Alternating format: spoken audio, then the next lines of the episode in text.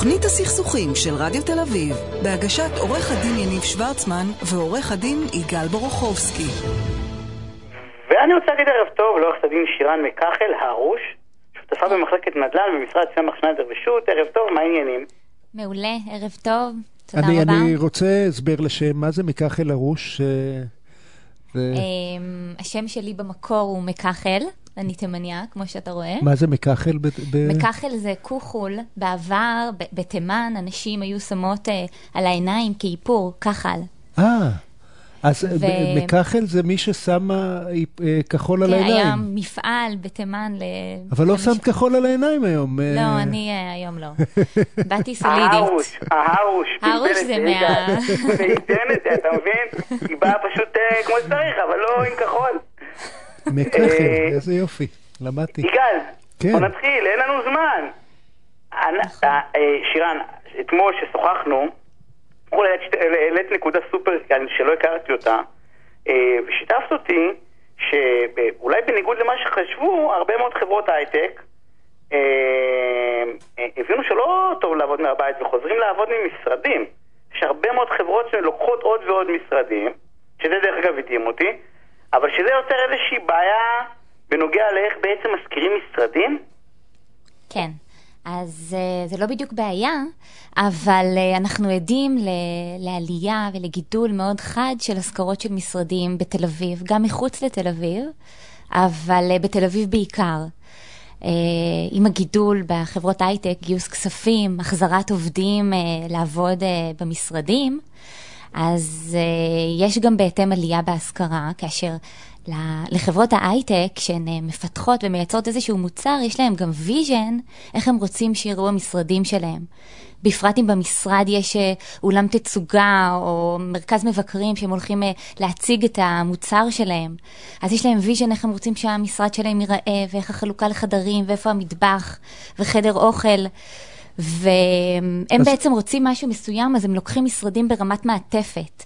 ברמת מעטפת זה אומר שבעצם אה, יש קירות ויש רצפה, אבל זה בחיפוי בטון. והם עושים את כל השיפוץ החיצוני באופן שמתאים לוויז'ן. אז, אז, אז הוויז'ן שמכרו לנו בשנה וחצי האחרונות, שהעולם השתנה באופן קיצוני, והשינוי יישאר איתנו גם אחרי הקורונה, וכולנו נעבוד מהבית וניפגש אחד מהשני בזום, זה, זה, זה לא קורה? זה לא קורה. אני... למה? יש לך הבנה? למה זה לא הצליח? אפילו הקורונה לא הצליחה לשלוח אותנו הביתה? בעיניי אין ספק שכן הקורונה החדירה את המודעות לכך שכן אפשר לעבוד מהבית, והתפוקה היא גם גבוהה מהבית, אבל אנחנו בסופו של דבר אנשים, אנחנו ייצור חברתי. ייצור חברתי, כן. אנחנו צריכים את האינטראקציה האישית. בעיניי שיחות זום לא יכולות להחליף את האינטראקציה האישית. האינטראקציה האישית אנחנו... אני כל כך מסכים איתך, ואני חושב שיש תנועה דו-צדדית, או גם מקומות עבודה ראו שבכל זאת יש מקום, בוודאי במקומות יצירתיים כמו חברות הייטק, לשבת ביחד, ואפילו הפינת קפה ולאכול ביחד, והבריינסטורמים ביחד, זה לא אותו דבר בזום ופנים אל פנים, וגם העובדים, שבהתחלה היה להם נדמה שהבית זה נפלא, זה נהדר, פתאום זה לא נראה רעיון כל כך רע לעזוב את הבית לכמה שעות, ללכת לעבוד בעבודה ולהיות בבית כשאנחנו בבית באמת, לא... לקום בבוקר... אבל לשירן יש עוד איזושהי נקודה, אם אני זוכר, כי זה לא קשור רק להייטק, זה קשור לכל מי שלוקח, כי זו נקודה שלא דיברנו עליה אף פעם. אני רוצה לקחת משרד, אתה לקחת משרד עורכי דין, נכון, במגדל גבוה ויפה. וקיבלת, לא, וכולם, אתה יודע, וכולם, אתה רוצה לקחת, לא, לא ככה, יפה, הייתי אצלך גם פעם, במגדל יפה. אבל יש שם איזשהו אישו, נכון? זה יפה שאתה מפרגן לעזריאלי, אני... שצריכים, שירן, שצריכים את הדעת, נכון? נכון. אז בואי תגידי בכמה מילים. כן, בוודאי.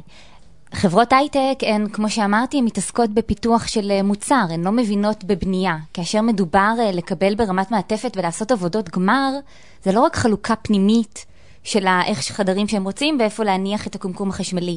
זה, זה הרצפה והקירות זה מיזוג אוויר, זה חשמל, זה אינסטלציה, זה לעשות החיבורים למים, לחשמל, זה לא רק באים ו- ועושים קירות גבס ומביאים טריות.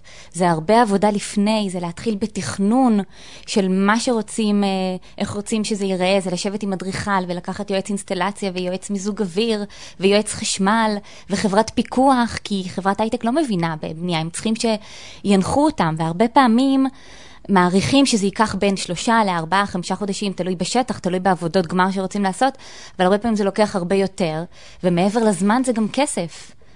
מעריכים, אתה יודע, עושים תכנון ומעריכים כמה זה יעלה, אבל לעתים תוך כדי זה גם עולה יותר, וגם מתגלות בעיות תוך כדי, פתאום יש בעיות איתום במעטפת, פתאום הם מגלים שהחשמל הוא לא, הוא לא מספיק, שהחוטים ו- לא מגיעים. ומומחיות בניהול הפרויקט בחברת הייטק. אז בדיוק. זה הרבה פעמים נראה ויז'ן נהדר, ואנחנו נעשה ואנחנו נעשה, ובסוף אולי עדיף ברמת גמר לקנות, ולא ברמת מעטפת. שירן, אתם, אתם, אתם עושים את זה? כן. אתם, אתם כאילו מעורבים בזה? אנחנו מעורבים מצד גם בחברות ההייטק, אבל גם יוצא לי לייצג בעלים של, של משרדים, כן. בדיוק, שאנחנו מזכירים. אני חושבת שזה שאנחנו, יוצא לנו להיות גם בצד של הסוחר וגם בצד של המזכיר, גורם לנו אה, להביא למפגש רצונות הרבה יותר אה, נכון וטוב, כי אנחנו לא רואים רק צד אחד. שירן, שירן... יניב, תן לי רגע רק ככה, לפני שהזמן נגמר, שירן נדלניסטית, ואני חייב את דעתה על משהו שמטריד אותי כבר איזה חמש עשרה שנה. חמש עשרה שנה מנבאים ברצף, נפילה, קריסה של שוק המשרדים ומחירי המשרדים, והנה, את אומרת, גם הקורונה לא הצליחה לעשות את זה? כרגע נראה שלא. כן, נכון שכאשר התחיל המשבר, אז היה מאוד חשש. התכנוני... תוכניות בנייה שתכננו להקים מגדלי משרדים, פתאום דברים נעצרו. אבל אני חושבת שנקודת המפנה הייתה ברגע שהתחיל מבצע חיסונים. כשהתחיל מבצע חיסונים, וגם הרצון של האנשים כבר להגיע למשרד, וכן לצאת מהבית, ולא כל היום להיות בפיג'מה, ומי אחד בצהריים להיות גם עם הילדים כל היום, שזה מאוד מאוד קשה, הובילו למצב שכן רוצים לעבוד במשרדים. אז את רואה מחירים עולים. של משרדים בתל אביב. גם בתל אביב. וגם במעגל הקרוב. אתה שואל כי אתה רוצה כאילו עוד לקחת עוד שטחים? לא, אנחנו חייבים לסיים. אתה עושה לי אאוטינג כאן בשידור חי? שירן מקחל הרוש ממשרד צמח סניידר ושות. פינה סופר מעניינת. תודה רבה, שירן. תודה רבה לכם. תודה רבה. אנחנו חייבים לסיים. אני רוצה להודות למשל התפעול הטכני לאוהד נבון ויוני בריו. ולמי שאחריו יפסיק על אייל גולדברג. ולאייל תשע אחרי ההפקה של המומחים. יגאל.